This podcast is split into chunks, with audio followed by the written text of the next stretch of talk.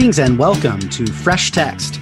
Fresh Text is a weekly podcast where a couple pastor scholars dig into a seasonally relevant passage of Scripture that we hope will be equipping for pastors and teachers and leaders in the churches, as well as just uh, edifying and enjoyable for all who might be listening in. I'm your host, John Drury. I teach uh, systematic theology and spiritual formation for Wesley Seminary at Indiana Wesleyan University. And our guest this week is Dr. Safiyah Fosua. She's been a guest one time before, and I hope that she can be on again. She's one of my favorite guests to have on, one of my favorite interpreters of scripture and preachers. And uh, she's a fellow professor for Wesley Seminary, associate professor of systematic theology. This is her last year. In fact, she is retiring. And so I'm uh, honored that she's taking some time out to join us.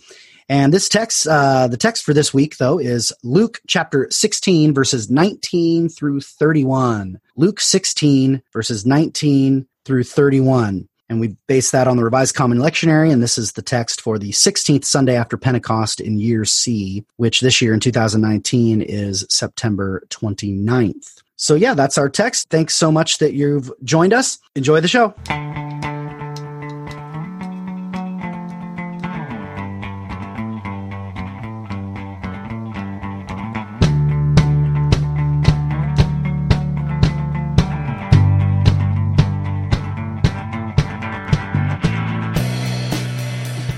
Shall we jump in? All right. Um, would you be uh, open to reading the passage, or would you rather pray after I read it? You you choose. Which sounds more up your alley today? Oh, I don't mind uh, reading the passage. Okay, go uh, for it. We're 16, 19 to 31. Is that right? That is right. Luke 16, 19 through 31. There was a rich man who was dressed in purple and fine linen and who feasted sumptuously every day. And at his gate lay a poor man named Lazarus, covered with sores, who longed to satisfy his hunger with what fell from the rich man's table. Even the dogs would come and lick his hmm. sores. The poor man died and was carried away by the angels to be with Abraham. The rich man also died and was buried. In Hades, where he was being tormented, he looked up and saw Abraham far away with Lazarus by his side. He called out, Father Abraham, have mercy on me and send Lazarus to dip the tip of his finger in water and cool my tongue. For I am in agony in these flames. But Abraham said, Child, Remember that during your lifetime you received your good things, and Lazarus in like manner evil things. But now he is comforted here, and you are in agony. Besides all this, between you and us, a great chasm has been fixed, so that those who might want to pass from here to you cannot do so, and no one can cross from there to us. He said, Then, Father, I beg you to send him to my father's house, for I have five brothers, that he may warn them, so that they will not also come into this place of torment. Abraham replied, They have Moses and the prophets. They should listen to them. He said, No, Father Abraham, but if someone goes to them from the dead, they will repent. He said to them, him, if they do not listen to Moses and the prophets, neither will they be convinced, even if someone rises from the dead. And there ends the reading. Thanks be to God. Thanks be to God. well, let's say a word of prayer for our time. Okay. Let us pray.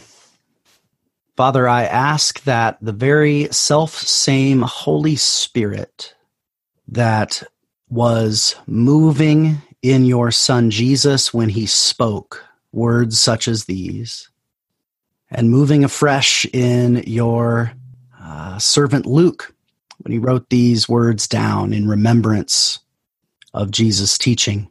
And that same spirit that's been poured out on the church in anticipation of it being poured out on all flesh, that very self same spirit of God May that Spirit of God be at work among us as well. Lord, this is a big ask for us, mm-hmm. but, a, a small ask for you. it's it's according to your nature to help us and to guide us, but it is um, according to your will when and how your Spirit's help comes. And so we dare to ask that we would not lean only on our own understanding, but that we would be quickened and awakened to see and hear what your spirit is saying and showing. I ask this not only for Safiyah and I, but for all those separated across space and time who are listening in uh, to our conversation. May the Spirit be not only in them, assuring them of your love for them, but upon them, equipping them to see and hear, and so speak and show the Word of God. We ask this in the name of your Son, Jesus Christ, the incarnate Word of God. Amen. Amen. Hey, uh, the last time we had John, you were my uh, you're my first guest after Aaron. Uh, oh, great! Not a coincidence because yes. I love talking the scriptures with you, and we didn't we haven't got to do a ton of it in our years together because no we haven't and that's a shame faculty colleagues end up spending you know i think students imagine that we're always just you know talking about our subject matter but most of the time you're doing administrative things and policy i know busy work yeah it's just the nature of of the life but the text that we just happened to be on back you know last year was Luke 5, which is your call text. It was my this wonderful text. gift. Yes. Yeah. Yeah, my call text. And I literally was thinking this morning, well, this one's not going to be like a special one for her, right? Uh, you know, this is kind of. A, oh, it turns out. Yeah. this is a text that I've, I've handled repeatedly. It's a text that is, uh, it sounds like an archaic situation. Yeah you know, because it, you can go to any number of uh, two thirds world countries mm. and to, to this country in, in certain respects and find that there are assumptions about privilege. Huh. This is really a text about privilege. Uh, and, and it doesn't, it doesn't have to imply that a person with money or status or privilege is is uh, uh, inherently an evil person it just so turns out that this rich man had privilege, had class, had clout, had authority, had servants, and had all of that, and, and, and was also hard hearted and evil. It doesn't always have to be that way. It doesn't always have to be that way, but he's kind of like the poster child for what not to do when you have money. yes. yes. and then by by by by um, contrast, not all of the poor are super virtuous. but this poor man just happened to be a man of virtue because he was taken into Abraham's bosom. Yeah. So we can't valorize the poor, huh. nor can we demonize the rich. But it just so happened that this particular man and this particular man were exact opposites on the moral scale, in a sense and so the, the, the, story becomes instructive because of the opposites there and because of the lessons that we have in classism in privilege and in underprivilege or or no privilege at all. Mm. and, and and the extremes that are shown in ordinary society. Here they are exaggerated but uh, i'm sure the first century hearers heard them as a normative story I've lived in, um, in, in overseas, you know, as, as a missionary, served in Ghana, West Africa, and it is still quite normal to have a privileged class that knows it and and and pretty much wears the status that goes along with that, and mm. to have an underclass that depends upon the privileged class for its sustenance that's pretty normative you know yeah. in in in in two-thirds of the world and it's normative in parts of this country we just don't talk about it yeah and and so I don't think that the story is a a, a, a scathing uh, rejoinder against people of privilege. It's how the privilege is used and how the people that are not privileged are regarded by them. I think that's the moral of the story as you're getting down to it.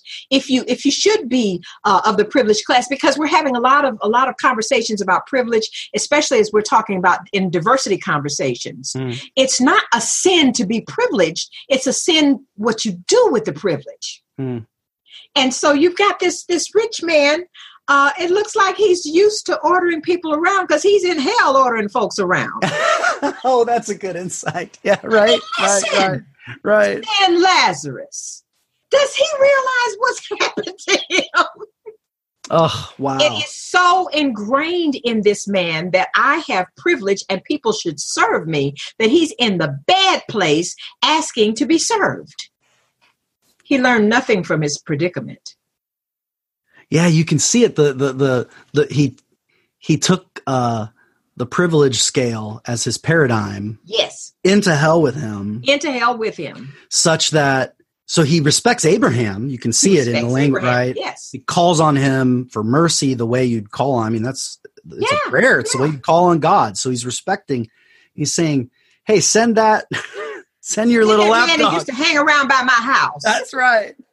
Knows him by name, which is Knows striking. him by name. Yes. very striking. So he knew about this man. He knew about him. appeal to ignorance, you know. And and you're right about the relationship between them being central in a way that I don't know if I've even seen before. Because I mean, the text doesn't say it shows, but doesn't say what you're No. saying. It shows it by highlighting that he that that Lazarus had been put there. He Had been put there. Yeah. it's uh verse uh um yeah it was right out of the gate verse 20 hmm and a more a poor man named lazarus had been laid there right? Yeah. and even the passive is relevant there because it means somebody stuck him there maybe his family that he and I and I've seen in other countries, uh, the, you know, this is this is the plight of the poor that I don't think we realize in this country. We we we we insulate ourselves. We put the screen Yeah. between. You know, when you go on on an airplane and there's first class and Mhm. there's there's the others of us and how they pull the screen so that you cannot even see what goes on in the first class cabin. We have insulated ourselves from the underclass in such a way that we don't realize what goes on there. And so um, I, I watched in Ghana that some of the poor beggars that w- I would see out on the corners, their families would bring them there and station them there for the day in the hot sun to do their part in earning the family's um, living. Uh, some of the pam- families I met were so poor, I, and I, I tell this frequently, they were so poor they didn't even have salt. If you went to their home and there was a meal to be cooked, they had to send out for everything, including salt, salt and pepper. They didn't have, mm. they're so poor they didn't have salt. And so these are, are families that maybe there's the average family where we, we were serving had six children, and every one of the children had a little job to do to bring home some pennies tonight. So that when we all get our pennies together, we will go to the market and find some vegetables and maybe a little piece of meat or something like that. We'll put them together and we'll have the family stew that will be our one meal for the day. And this child participated by selling gum. That one participated by selling water on the to the travelers on the road. That one participated by, and the one who was handicapped participated by standing on the road begging. Mhm. And so the family will come and get him and expect that he's got something to show for his day out in the sun, you know, so that at the end of the day, we can all eat because it takes all of us to make that one pot. And we don't understand the plight of the poor yeah in this country. We're insulated from it.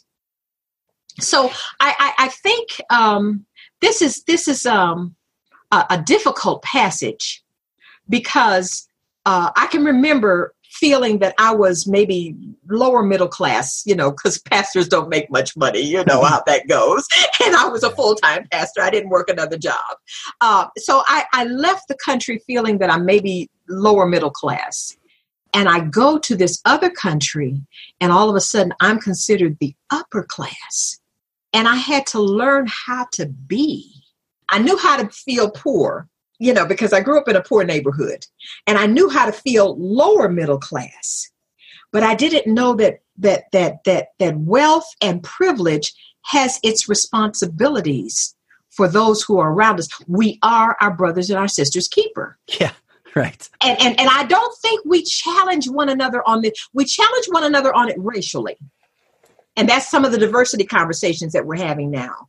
But for those of us who have more than two dimes to rub together, have not been sufficiently challenged on our relationship with the underclass, with the people who are, every child is working at the end of the day to come together and put together a meal. We haven't seen that It was heartbreaking to see children searching in the trash heaps to find saleable plastics that they could take to a, a dealer who would sell plastic jars, buy plastic jars and this and that and the other, the things we throw away, and, and, and turn that into a few pennies so that they could come home and say, I got mine today.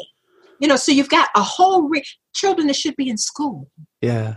You've got a whole family being resourceful to come together at the end of the day. And he's part of a system like that, I'm suspecting you know because i found that many of the two-thirds countries mirror the the, the the, the, the, social systems that we find in biblical times as well. So he's he's got a bad lot. He's so poor and he's so pitiful. Even the dogs try to give him some comfort oh, yeah, you know? oh, yeah. So and he i'll take anything that falls from the table. I mean, I mean anything so that i'm not a burden to my family and so that i can I can just survive. In time he dies and the old the old rich man hasn't learned anything I think that's the story here. He didn't learn anything, he demonstrated it twice. Well, if you won't send him to me, send him to my family. you know, he's still ordering Lazarus around. You know, okay, he's he's well enough to go now. So send him to my family so that my five brothers, he hasn't learned anything.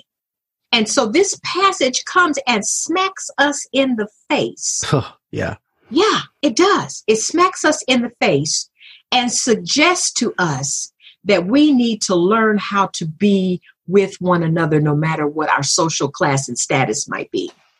Yeah, I think that your that contextual insight of yours about is a small thing, but to make a bigger point, I think has a lot of relevance about terms of our um, learning from this text in our mm-hmm. own time because we have such a kind of sort of a default uh, sort of atomistic individualism in North yes. America that we, which is bound up with the way that we tend to speak of the wealthy and the poor right. as those who work and those who don't, right? Is the language that gets used. And even language of begging is often not viewed by North Americans, myself included. I don't tend to think of that as work. No. And you can see it as work when you see it in a social context of a family in a way that honestly I've never even seen. I see this guy, right? I picture him. And by you zooming out, and riffing off that the 21st century uh, Ghana experience and yeah. the, the, connections it would have with first century Palestinian experience, the uh, that he would be a part most likely. I've always just kind of pictured him sitting out there, but of course, yeah, it, just the way it's written is that there. You're right. just out there, yeah. So it, him being put there, I'm suddenly now picturing that not as if someone left him there, you mm-hmm. know, like at like at an orphanage, as it were, but perhaps bringing him there day after day and picking him up at the end of the day and picking him up this at the end post, the as it were. This is his yeah. way of contributing to the family soup. And, right. And your picture of that really helps me then even think I'm already jumping ahead to preaching, but it's it's relevant even for interpreting it where it's like, how do I make sure that we don't just use kind of standard language of have and have not or mm-hmm, or mm-hmm. or makers and takers to use. Right right right right. Language of fox news. But i mean like like kind of this notion that he's just it's like no he's actually attempting to contribute. This is how his family maybe somebody give you something to eat and you won't need as much when you get home you know it won't be a burden on your family then exactly. they're not they're not having to take from theirs. So to see him as part of a system not only i mean i've always seen him in a system with this man. Yeah yeah. at the bottom and top of a privilege scale. But of course, that's taking it in, uh, from the point of view of the rich man. I'm reading it, oh, yeah. and I'm wanting to learn how to not do that. Read it from Lazarus' perspective is to see him again to move horizontally rather than vertically, and to see him as part of a community, part of a family, part of a community, and him trying to play his role. Um, that, and that's helpful, uh, at least for me, to kind of see him with more humanity and more dignity, even though it's only a little bit of humanity, a little bit of only dignity. a little bit of doesn't have much left. I, I, think you you've raised an important. He's got a name, and the rich man doesn't, which is not irrelevant. I think to his name. There you go. He's named. He's not yeah. a generic poor man. He yeah. So, uh, Christ is trying to help us see the great humanity. I know his name. Right. He matters. Yeah. Uh, yeah. Anyway, go ahead. You were starting to go on. No, I, I, I was going to say that how we define community helps us read this text. Oh, okay. Say more. Um, going back to my Ghana experience, I learned so much there. I, I, learned so much there about being Christian hmm. because we do not define community um, by uh, to include those that we exclude or don't see. Let me let me say more about that. When a person becomes mentally challenged, we technically exclude them from, from community by either putting them out of the house and then they become many of our homeless that are out wandering right now, mm-hmm. or by putting them in a place that we have reserved for others with like challenge. We put them in a home. Our elderly are not always considered yes. part of community. They are excluded from our fellowship, so we don't have to see this. And we put them in a place when they're no longer functional and no longer contribute to the household or society or whatever, or them even are able to take care of themselves, we put them someplace. They are no longer a part of community. Mm. We do the same thing with those who fail to launch. you know, yeah. you, you, know those who oh, fail to launch, those who just can't get their careers together, and so forth and so on. They're out somewhere wandering. We do not embrace them or envelop them as part of our community. But two thirds world countries tend to include all of those people. And so I watched the mentally insane who were only uh, institutionalized if they became a danger to their neighbors. I mean, and they could be in all kinds of states that I thought, oh my goodness, we don't see this because we had this. Right. Where I come from. And I could see them go to anybody's doorstop and folks would find something to feed them. And I mean, not necessarily family members, just neighbors. Our responsibility is to feed the, the people who are, are out of their minds right now. I saw that the elderly, they didn't even have nursing homes where I lived in, in Ghana. And and I asked the question about that, and they were horrified yeah. that we put our old people away. And they said to me this proverb, they take care of you when you had no teeth. oh, that's good. Yeah. So, so, so I'm saying that def- community is defined differently in other places. And we've become so wed to the nuclear family as the standard for uh. defining our personal community um, that we we've we've lost this whole idea that that he was probably part of somebody's family and they relied upon him at least go eat. You know, if you can't if you can't get any money, then go eat. Maybe somebody had pity on you. We're going to put you out there because you're part of all of us. You know. So so yeah. now back to this this whole issue of the differences between the upper class and the underclass and how we define that now. We tend to valorize those who make money.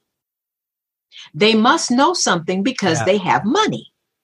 And we tend to demonize and tra- challenge the morality of those who are found begging on the streets. And yet you find this is not the first beggar that God has said something about. Uh, mm-hmm. Uh, if you look at the blind man on the road by the, by the side of the road on the, on the on the road begging, I think it's the Jericho Jericho road. Have mercy upon me, son of David. Have yeah. mercy. And he's using biblical language yeah. Now, the people who are traveling with Jesus, they're, they're going, I, I think they're going to festival or something. They're traveling with Jesus and they're telling him to shut up because you're disrupting yeah. our, our party, you know, and all of that. And, and, and part of what strikes me when I go back to that passage, which is not the one under consideration, is but that they didn't expect the blind man to have religion. Yeah. Seriously, who yeah. has sinned, the man or his family, and that he is born blind? Is it in right. another passage? So we we as a, as human beings have tended to question the morality of the down and out, and say that if they if they had been smarter, if they had been more diligent, if they had worked harder, if they had whatever, then they wouldn't be in that position. And those who do well have money and they, they have they have they have means by which they can buy their shalom if it doesn't come to them. You know, yeah. so so this is a, another assumption, and it's an assumption from biblical times to the present that is being challenged that the rich have morals. Well, we're learning something about that right now. That the rich have morals and the poor are amoral or immoral. You know, they don't think like us. And so, can I read this piece that I, because this is a piece I've been working with a long oh, time. Yes, please, and please, I think I wrote this piece uh, during the recession. Yeah. I think I wrote this during the 2008 2009 recession when I was dealing with this piece once before. And and for those of you who are not familiar with anything about my background, for 10 years I wrote lectionary commentary for the United Methodist Church pastors on all the lection passages that came up. And uh, some years I'd concentrate on the Old Testament, others on the New Testament, others on the epistles. But this was this was my year to deal with Lazarus. It was during the recession, I believe. And this is called the Gulf Between Us. Hmm there is such a great gulf between us. Me walking on the other side of the street, me riding by fast in my air conditioned car, you standing on the street corner or sitting on the ground, reduced to depending upon the kindness of strangers, at the same time feeling the strangeness that we could be and feeling the estrangement we have imposed. I could be you and you could be me if circumstances had been different. That could have been me sitting in the dirt, hands extended for mercy, trying to look non threatening, and you could be the one turning your head, looking the other way. Prayer, God, remind me that she could have been me, hmm. and we could easily become them if just one or two paychecks lose their way. Amen. Amen. Well, with that, let's take a short break and then come back and dig in even more deeper. All right.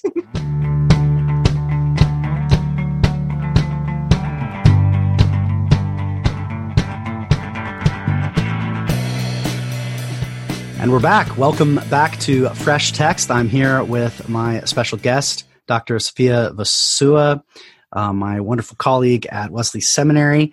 Um, thanks again, Safiyah, for being with us and for sharing what you just shared from uh, some of your previous writing with doing uh, uh, the written version of this kind of work, going through the lectionary to help mm-hmm. Uh, pastors.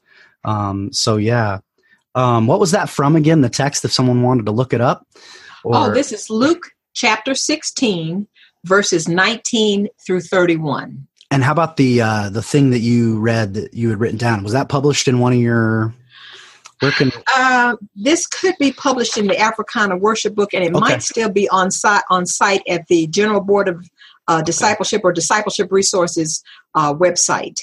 Uh, okay. They they carried my materials out there. If they look under the um, support ref- references for the uh, Sunday of Pentecost that this is right now, um, and look and find the text, they might find this resource out there on the UMC website. Okay. On the UMC cool. website, cool. along with a prayer for the poor that hopefully I can close with uh, as, as uh, we're closing on on the yeah. uh, on the end of the day. But um, do that, man. You were already fully prepped for this text, but years ago, which is kind of well, the whole idea. yeah, I spent ten years rotating through the lectionary every 3 mm-hmm. years, um, and and working with certain texts, and some became beloved texts that I went to uh, homiletically Mm. because uh, you know depending on what the preaching assignment was and all and where I was called to go or whatever some of them I came back to because I couldn't mm. let them go or maybe they wouldn't let me go you know well, but you know there's something in here that I really would wonder if we might just kind of talk about for a bit because we don't have many direct references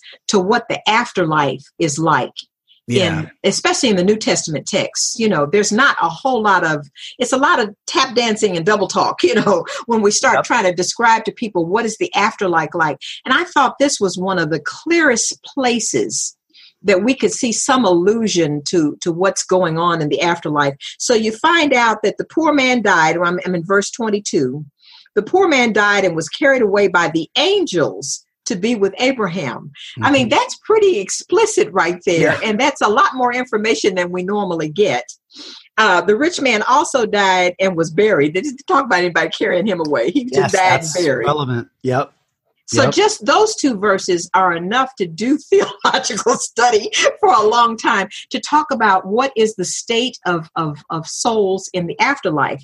Then it says the rich man also died, was buried in Hades which means mm-hmm. that there that he wasn't in heaven, you know, yeah. in Hades where he was being tormented. So that's more information right there. First of all, that there's a place where people who are not so good go, and that that is not just a place of being where my soul is asleep because you know these doctrines of soul sleep and all of that are are are are, are too resplendent. Um, and He were live is- options at that time. So right. you know, so this is this is this is falling off the log within the range of views in the first century as well. Exactly, exactly. So he is being tormented. Now, this is the part that I thought was quite interesting. He looked up and saw Abraham far away with Lazarus by his side. You know, so I always had this notion that if you've gone to the bad place, if you're in Hades, you can't see anything else. But obviously, either he was granted a vision Mhm. of Lazarus and Abraham in heaven, or there, there, even though there's the gulf, that one can see the other. That t- kind of I mind blowing so- to me right now. strange. yeah, it's so bizarre, and it's why I mean, when I was alluding to my surprise that this was among your favorite texts, uh, or Yeah. or- it's a du- it's a double layer because it's it's it's uh, it's ethically in terms of um, a sort of ethical economics, a very Mhm. challenging text, but not the only right? But then it also has this very strange uh, and kind of shocking eschatology, um, Yes. which doesn't happen a lot, but there are other texts. There this are, is maybe the only text in the New Testament I- I've been thinking about th- thinking this through, where those two come into like, you know, such proximity that they're bound up with each other, right? That that the eschaton, that that that that that the afterlife is the language by which we articulate the inversion of this uh, scale of privilege Yeah, that, yeah, that's yeah, that's yeah. that's painted at the beginning. It's upside down now. challenging. Yeah, he's been challenging it all throughout his ministry, especially in Luke. Right, he's been challenging this scale of privilege uh, and the assumptions of who's up and who's down Right.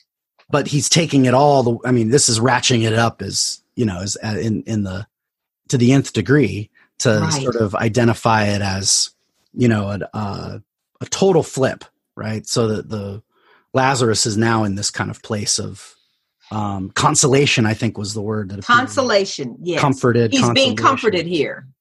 yeah which is what he lacked in his in his in his uh, time Had a pretty miserable exi- existence. But now he's being comforted here. his only comfort was the uh, the the the the tongues of the rich The man's dog, dog. right? The dog. Because that scene is actually a it's it's a it's a disgraceful scene in that culture and, and even would be in our time. But it's a it's a bizarrely tender scene. Those dogs. It's kind of like these are his only friends, as it as it were. You know, almost. His only friends out there while he's doing his job for the day. Because his job that day was to beg, you know. because the dogs would have been at the bottom of the scale of privilege within that Oh, rich yeah. man's home. So he's even below the dogs. He's right? even below the dogs. so Because the dogs get to eat what fall from the table. so they they're below the kids. They're below the servants. Right, right, right. The dogs get to eat what to fall from the table. Because you know the, the Syrophoenician woman says even the puppies Yep. Get to eat what falls from the table. I'm just asking for the crumbs, you know. So and that's a whole nother sermon, but we, we won't go there. but then you see that that just totally flipped and then radicalized because um it's not just now that Lazarus is rich he's he's being consoled in the bosom of Abraham um whatever that means uh and Abraham came and got him. yeah yeah yeah along with the angels. So, so the, you know, th- this eschatology is it just kind of flies in the face of everything Hollywood that we have said about heaven. yeah You know, the light, the tunnel, the trek you take, you know, and all of that. And whether you were walking before, you're going to walk down this. We, we, we see none of that there. and I think a, a starting point for interpretation for me is it's help it's helpful to just highlight that the word heaven and the word hell do not appear in this text. No, I'm not saying it's not relevant for our no, no, thinking no, no, about no, no, no. But but but the point, the words that we use are not the words that they use. And that might be helpful because it helps Yes. us see that the only the only location really that we get is Abraham's bosom. That's all we Abraham's bosom. back to your point about community. It's who he's with. Yes. He's receiving consolation, the consolation that was due him from the rich man because he is part of the rich man's family And community. and Yes. community, right? Community, not family. I mean, yes, but again, back to the earlier family. it's our assumptions about a family, as you called it earlier, the the immediate family as the, The kind of nuclear family. Yeah. nuclear family that that even is rooted in a way we treat our own you know extended family members let alone neighbors and such and and that's why i said individualism earlier but I, individualism is relevant but the more the, the almost more precise term would be atomism, right? We think in terms of an atom, a, th- a single indivisible Right. unit, Yes. right? Yeah. And that unit might not always be an individual. I think modern modern folks, even modern Christians, talk a lot about the family unit, right? But it's still this monad. It's this single thing Yes. that has a Yes. sharp yes. boundary around it, right? And everybody knows that if my own child was covered in sores and in need, I owe Oh. them. And it doesn't. I wouldn't say, "Oh, you're not working for it." No, I owe it to them precisely because they're my child. Yeah. And when we disrupt that atomism, though, and start to think of them as all being a part of, and the Abraham language is not irrelevant, right? Yeah. All Abraham's children. So that's why Right. family Right. and community are one here. He a number of times, you know, Jesus will talk about a twice. There's a woman in Luke. There's two different women in Luke that he refers to as a daughter of Israel. Daughter of Similar- Israel. That's right. Similar thing. So we're all, you know, all the children of Israel are the sons and daughters of Abraham. Right. So long f- to be in the in the bosom of Abraham, at the right side of Abraham, in, in community with him, in fellowship with him. And it's precisely the brokenness of fellowship between the rich man and Lazarus Right. Right. that is that brings with it the consequence of him. That means he was breaking fellowship with Abraham, yeah. um, and so he's the, the fact that, sends and, and as much as you have done it to the least of these, you have done it that's to right. me. You know, all of that starts to come together at this point. Uh, there's Yes. another thing, and I hope I'm not chasing a bunny rabbit at this Oh, point. chase it, chase it. but but um okay when when i when i came through bible college um i'm trying to think i don't think the niv had been published yet and we were all still in king james and there's a phrase that i remember reading through the old testament multiple times this one died and was gathered to his fathers yes, yes, Yep. and I haven't, you know, it's it's occurring to me as we're talking here, so I don't have time to do the, you know, the textual uh, chasing that we normally would do when something like that intrigues, intrigues us. But gathered to his fathers is an act of community, just like eh, th- this Lazarus being gathered by Abraham. You Yep. know, yep. I've actually done a little study on that, so oh, have you? Great. we're having a crazy week of uh, coincidental background Yes, study. we I are. actually absolutely love this text too. I'm a weirdo, just like you. uh, but We're uh, in good company. yeah, that was a compliment. I use weirdo always as a compliment. But anyway, uh, so that text is a euphemism that, that in in ancient Hebrew, that's a euphemism for the bones being brought into you know so you know burial was two stages. the bone library. Yeah. Right. So you die, and then after you decompose, then the bones are then taken and put in an ossuary hmm and gathered to. So to be gathered to the fathers can be just simply euphemism for the bones Mm-hmm. being placed in the cave. And in the case of the patriarchs in Genesis, that's the that that's very important. Sure. Cave. There's a whole chapter on it. That cave that Abraham buys as a tomb for him and Yes, his family. yes.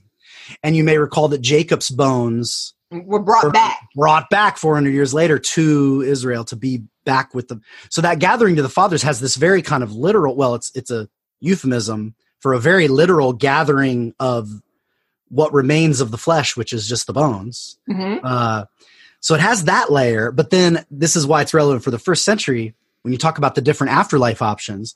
So the reading I just gave, which I think has some basis in the historical reconstruction of the Torah, hmm um, the, a strict reading where that's the only meaning would have been the view of the Sadducees. That's Yes, all yes, that it means. Because they don't believe in an afterlife. Yeah. Even Abraham's bosom, that's just means Abraham's bosom is up the road. It's up, you know, it's in up that cave. exactly. That is Abraham's bosom, is to be back. Because bosom, it actually can just mean next to or next to. It doesn't always have to mean. Mhm, mhm.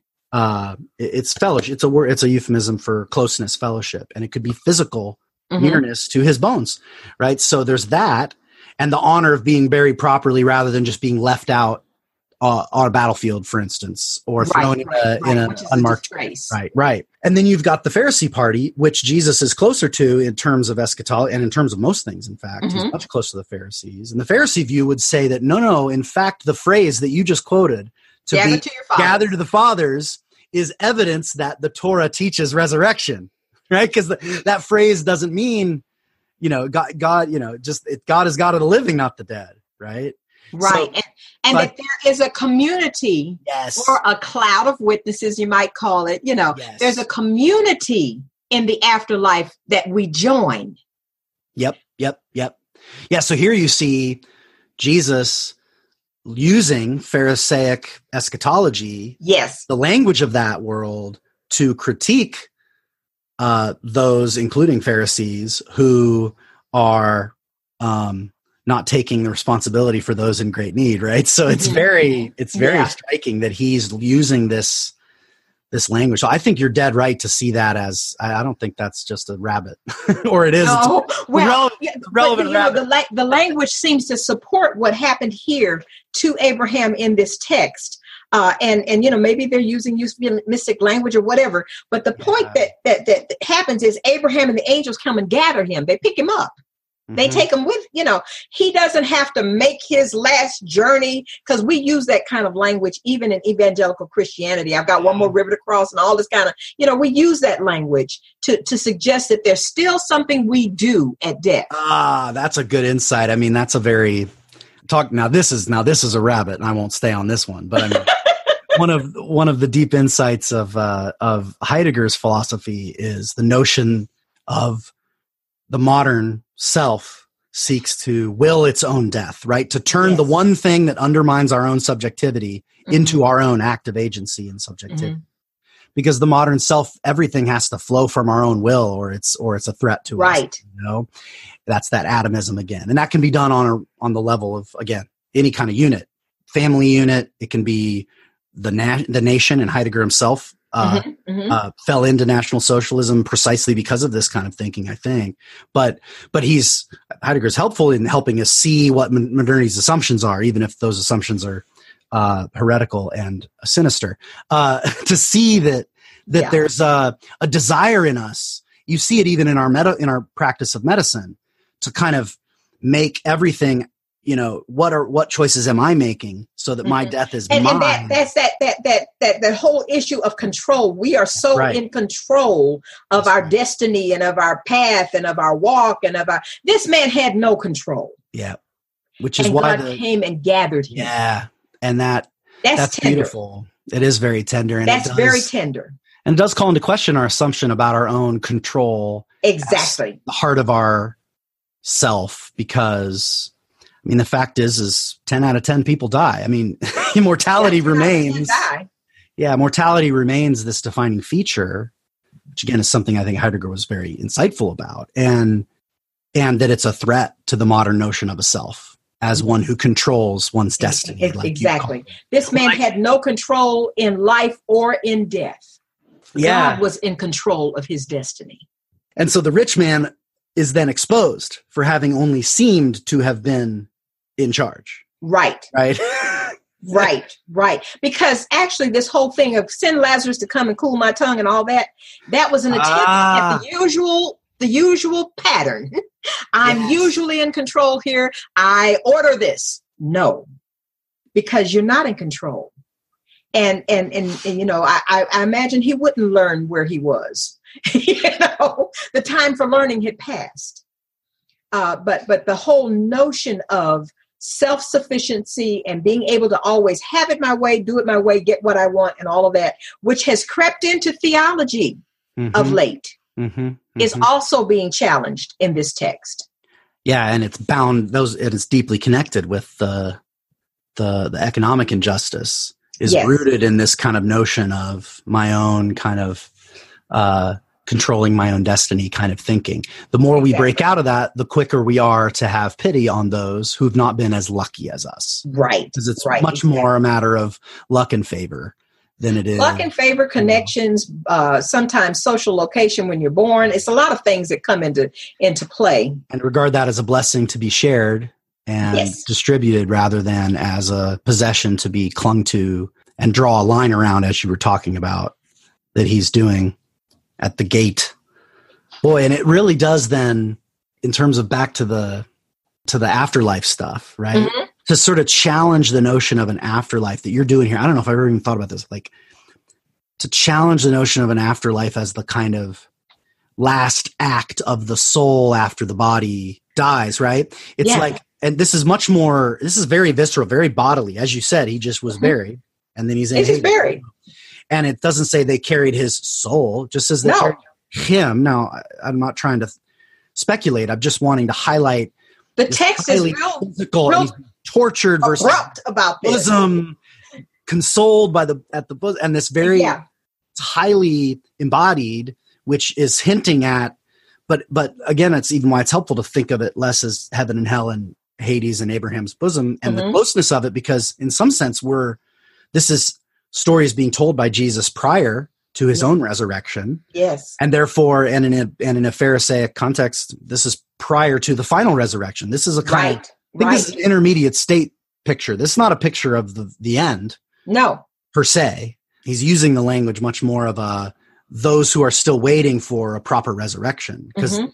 The the last couple lines end up becoming because this is actually an Easter passage. That's what's weird. yeah, That's that, I- that is that's how I ended up? You know, that's kind of my field is resurrection study stuff. So I ended up realizing this text is pretty straightforwardly in the last line. It gets the last line. The punchline of the story Mhm. is, "Hey, they have Moses and the prophets." Yeah, and if Don't they listen- don't listen to them, neither they will be convinced, even if one rise from the dead. Oh my heavens! I mean, you can hear Jesus saying that as kind of a hint at what's to come. I think so. You can hear Luke writing it down then decades later Yes. as they're stressing over the fact that you know what some don't believe.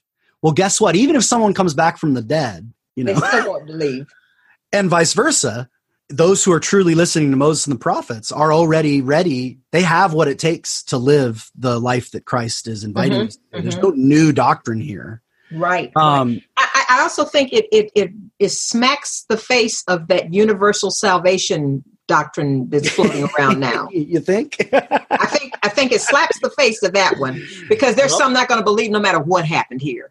Yep. And and also smacks both in universalistic mode or but it also it's funny, it's like it smacks a universalism, a kind of liberal universalism that gets everybody Sure, in. sure. While at the same time pushes back on a kind of a sort of reformational evangelicalism says it's primarily just about my belief Yeah, and my afterlife. yeah. Because this is saying Luke's pretty clearly here. No, there is a final uh, split, but the Yes. split has to do with how you treat other people. It has to do with, with with your response to the gospel. That's that's right. You're there. You go. Response to the gospel. There you go.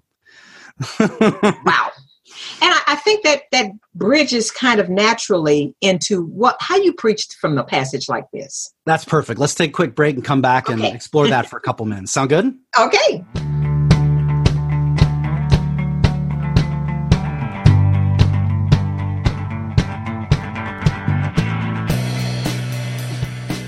And we're back. Welcome back to Fresh Text. I'm here with Dr. Safiyah Fosua, and we're looking at Luke chapter 16, verses 19 through the end of the chapter, verse 31. And yeah, we were just coming in at the end thinking about where we might go with this uh, homiletically.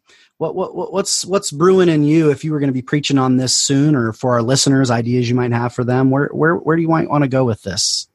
Um, as I mentioned when we were in our kind of informal time before we started uh, taping, I had this as a choice for for a preaching engagement that's coming up, and and I I walked away from it mainly because it's such a difficult text to mm-hmm. hear. But I think if we could enlarge our vision of what it means to be in community with one another, then along with that comes responsibility for Lazarus in some way. I don't think I need to have to necessarily take him home and give him a back room, you know, but I, I, I can't ignore him if Yeah. he's part of my community. And I think enlarging how we see one another past the atomistic, as you've talked about, or the nuclear family, you know, views, into seeing that all that we come in, con- who is my neighbor, you know, mm-hmm. all of that, I think, is what this passage is really screaming at us about. And that there is no time to realize that after we breathe our last. It's some it's a task we have for walking on this earth is to learn to recognize and respond to one another as members of the same human family. man, I can't help but just given, I mean, it's been highlighted more in the last two years, but it's been going on even in the previous administration. The just the the crisis at our our borders and at the European borders, Exactly. at the gates, and I can't help but that's part of why I brought in atomism earlier Uh, because it you can do you can think of the unit the atom as the nation state. That's outside. I'm not responsible. And just that picture of those with sores and in need and to hear you talk about it the language you said redefining community is the starting point for responsibility. And it's in this life that we have to take that responsibility life. and that that really does but it's a vision of the next life that helps us to see our common humanity perhaps. Yes yes know. yes and it's helpful though to say that to take our responsibility as the starting point being in redefinition of community because what you're not saying is just simply an abstract duty to help people you know like no no no no that's, not, that's not me.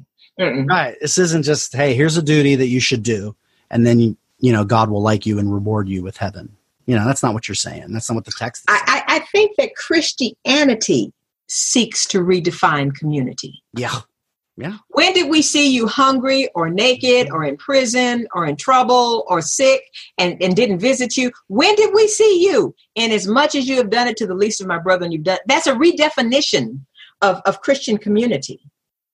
Beyond any notion that culture may have given us, that God offers us a new way to vision one another. And it didn't say, and, and we're only talking about the believers. Because you know we all know these churches that have food pantries just for believers. Yeah but who was hungry? Who was who was naked? Who was in trouble? That's my community there. And the and the gospel clearly in so many texts like this one in the matthew 25 text and, and other places defines what the, the the new notion of my neighbor or my community looks like if I could just get that down, I think the other pieces would fall into place. So yeah, politically, yeah. I would go after that today. Yeah, that's essential because because the virtue of the man Lazarus is is revealed in yeah. in his uh, location after death. Yes. Um, but it was it was hidden. It was hidden. Life. All that we know in this life is that he was poor, that he's covered in sores. Yeah. Right? We don't, we don't, there's nothing that says, and he was a good man. No, worthy. Uh, no, it's not about his virtue, his identity. It's simply his humanity that, that right. cries forth for compassion. Right. And, and even going back to what you said right out of the gate at the beginning of the, the, the podcast, I mean, I, I don't want the text to not be challenging, but it's no. to remember that, like you said, the, the sinfulness of the rich man is not the fact of his rich riches. No, right? those no. are blessing. It's what he did with them, and it's clear that he held them for himself and for his family, right? And privilege, and even yep, and the, and his way of thinking. Yes, right? everyone's on a privilege scale, right? He takes that to hell with him, like you saw. That so even making that distinction between privileges, privilege, and and wealth is even yeah. helpful because yeah, yeah, yeah to break down the privilege means to to bless others with those with the blessings one has. And that's relevant even for this gates language with if if someone in a sermon wanted to felt led to to say something about the way we treat uh, even those outside our nation mm-hmm. um, one could say his sinfulness wasn't having a gate it was ignoring those who were at the gate, right? Because I ignoring those gonna, at the gate. You, you, bring this up, you're going to get emails, right? Saying, "Well, oh, you're yeah. saying no borders." It's like, no, you're allowed to have gates. Uh, there is danger. But what do you do with your but gate? What do you do? What do you do with the gate? And I think, again, I don't want to make the passage easier. I want to, I want to be specific about what the text is saying and not mm-hmm. saying. And it seems to me that the sinfulness of the rich man is the is the the turning away, the ignoring, whether yeah. that's ignorance or ignoring. Either way, right. it's it's culpable uh, right. to to regard those in need as not a member of one's family. Because right now uh, I'm forced to question had the rich man intervened, would Lazarus have died in the way he did? Well, that's, I mean, I'm, I'm not trying to go there right now, but my mind goes there. Was there something he could have done? Hmm. I mean, he's obviously sick. He's got these sores. Mm-hmm. So, was there something he could have done to, to, to, to, even help? And, and, and it takes me back, you know, like I said, I learned so much in Ghana. Uh, any, we, we had um, a place where where our students who were pastors could come and live with us for a couple of weeks for training and for you know like we, we were working with wycliffe translators and all sorts of things. I'll tell you about the work one day. But but but we had all these we had this big complex sort of. And so we had to have people work for us which i've never had in my life Mm, you know. Mhm. and and um, when they got sick Huh. they would come to us with the expectation that we would take them to the doctor and pay the bill. And that kind of blew my mind at first. It's like really? You know but but then i began to wonder yeah they're in my community now. Just like i take my own child to the doctor i would take them to and, and i did you know Mhm. because that was the that was the culture and the expectation that if i knew you were sick i would help you get well.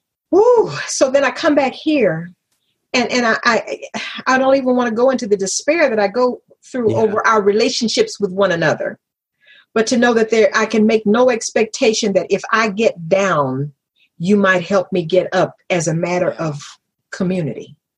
But so so I, i've got to deal with lazarus dying out there with no medical attention. I mean, that, the connection's relevant because not that he should help Lazarus just to help himself, no. But having said that, that's the way community works is we give and take. And the fact is, is man, if rich man helped this guy out, Lazarus would volunteer to work on his farm. I mean, come on, like there you go there you go there you go so and the so fact is, yeah Lazarus would rather be planting in this rich man's fields. He would rather he would rather be working. he I mean, would rather be working that compared to, to compared to what he was doing Yeah. No, there Um, would be a bond between them that would never be broken. Yep. So, so we're we're really um, it, it's a clash of cultures because the biblical culture and the culture of the two thirds world Mhm. are in competition against what we see as normal. And and and can we say that what is normal mi- mirrors the gospel normal? Yeah. And the gospel normal is this redefinition of community where I am my brother's keeper, where I visit the sick, where I deal with the ones in prison, where I feed and clothe the naked, you know. And and so so this is all this is challenging me as an American Christian. Yeah. And that might get you stoned out your pulpit. yeah, yeah, yeah.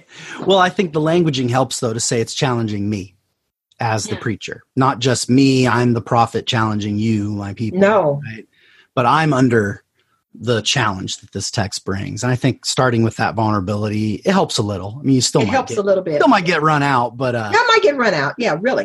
but uh, at least it can take some of the edge off because sometimes sometimes they're persecuting us because we're telling the truth sometimes they're per- persecuting us because we're being a jerk uh, Because of the way we told our Yeah. truth. Yes. that's right that's right so so discerning that distinction i think is important but i'm hearing kind of three movements in a sermon that this could apply this isn't three points per se it's more movements But just movements. yeah i'm Buttrick. feeling like you, you you caught the reference there yeah so the opening movement and this could cross a lot of different sermons could have a similar three three move threefold movement. Okay. the opening movement i would feel would have something to do with what we were just discussing there to try to experience the story to paint a picture. Maybe for instance i mean if it was you preaching you could tell some stories from god. Some kind of storytelling at- or images from Mhm. our own world or for the two-thirds world perhaps two-thirds world i think would be really helpful to break us out of our patterns because then you could bring it home later. But uh, painting a picture about just to kind of get us in this more communal mode about how this Mhm. story works and the expectations. There'd be lots of ways to do that just to make this story kind of click with the audience. And then the second movement would be taking a more kind of normative turn that you're highlighting. Okay what was normal in their world? Well what's normative for us when we hear that now and that's where we can make this point i think which is the basic thesis of the sermon as we're we're developing it today Thesis, antithesis, relevant question. Yeah. right the base that basic thesis right is is the that the gospel redefines community um which brings with it certain responsibilities right Yes. and that basic like rethinking and to me it's the heart of that is I, for me and the, way i would execute that move there'd be different ways the way i Mhm. would execute it is to play with the language of abraham right? Yeah. and actually there's a little song that i grew up with. I don't know if you grew up with it the father abraham. Had Had many- many which is the cheesiest song right? But to be able to draw i mean I, i'm already feel i'm getting choked up even now. I can picture myself singing that in a goofy way. And To then at. right. But then singing it again in a more broken-hearted way to say Yes. we're all children of abraham right? Yeah. what lazarus you know with his sores is a son of abraham right? He's and those dogs, those dogs licking his his sores in this life are a are a symbol and a parable yeah, of, of Abraham's consolation to Yeah. come, Yeah. and to really paint that picture with compassion. And then the third movement would be, I think, the thing that you told, which is painting a different picture. What what it could have been, how this story could have gone, which is something I don't do very often. no, because you, I- you I get think- into trouble there. right but i think it's a cool picture and you could almost just rewrite it you know uh, almost beat Yeah. by beat right and he was outside and the man right you know came out and shooed the With- dogs away and and with with with a rag and just like good samaritan story right you, you Mhm. know uh, and an invi- and ending with an invitation for you to go and rewrite somebody's story. oh yeah there it is there it is. There it is. You are invited to go and rewrite someone's Yeah. story. and in fact you know you could actually even end it because people 10 out of 10 people still die they're both going to die different They ten out of ten. could even end it with both of them being brought up by the angels to the bosom of Abraham gathered to their at, fathers. at Yes. Abraham's right hand and at his left Right. in his glory, just like Christ, right? Uh, just like James and John want to sit at the right and left hand, you know, to kind of Right, right. paint a picture of of that community that we are we're living into the future. Go and now go in peace and serve the Lord, rewriting your story and stories story. of those around you. Yeah. Oh man. right. Because of course you rewrite somebody else's story, it ends up rewriting yours. It ends up rewriting. it ends up rewriting your DNA code. There you go. because these kinds of uh, experiences tend to rewrite how we see everything else. Yeah. Yeah, because that kind of privilege paradigm of ordering people around, that doesn't belong at Abraham's side. It's not welcome there. That kind of thinking. Yeah. Well, man, that was good. I, I don't know. Thank you so much for taking the time. I learned a lot and had a great time talking with you today. Did you say you had a little uh I, I'm, prayer I'm poem at the end? a prayer for the poor, and and uh, if if that could is is that our closing? Oh, let's close with that and then I'll record my conclusion and my intro later. Yeah, Okay, that's great. Yeah. Jesus, you said that the poor would be with us always, and they are here on street corners in blistering 100 degree heat, in tent cities away from the tourist attractions. They are here, women and children, young folks and old folks, some displaced suddenly, and others who slid into the abyss that hides them from our overly genteel hearts. The poor are among us. Here they are, Jesus, hungry and thirsty, in need of a doctor and a bath. Desperation in a land of plenty. Ragged and shoeless, but criticized for not pulling themselves up by their bootstraps. Wake us to their humanity, O God, and shift our eyes from us and mine to these who are thine. Amen. Amen. Lord help us. Thank you. Thank you. All right. Well, thanks so much for spending uh, about an hour with us uh, studying the Word of God. Many thanks to Dr. Safiyah Fosua for the uh, time and insights and experiences that she brought to bear on the text today.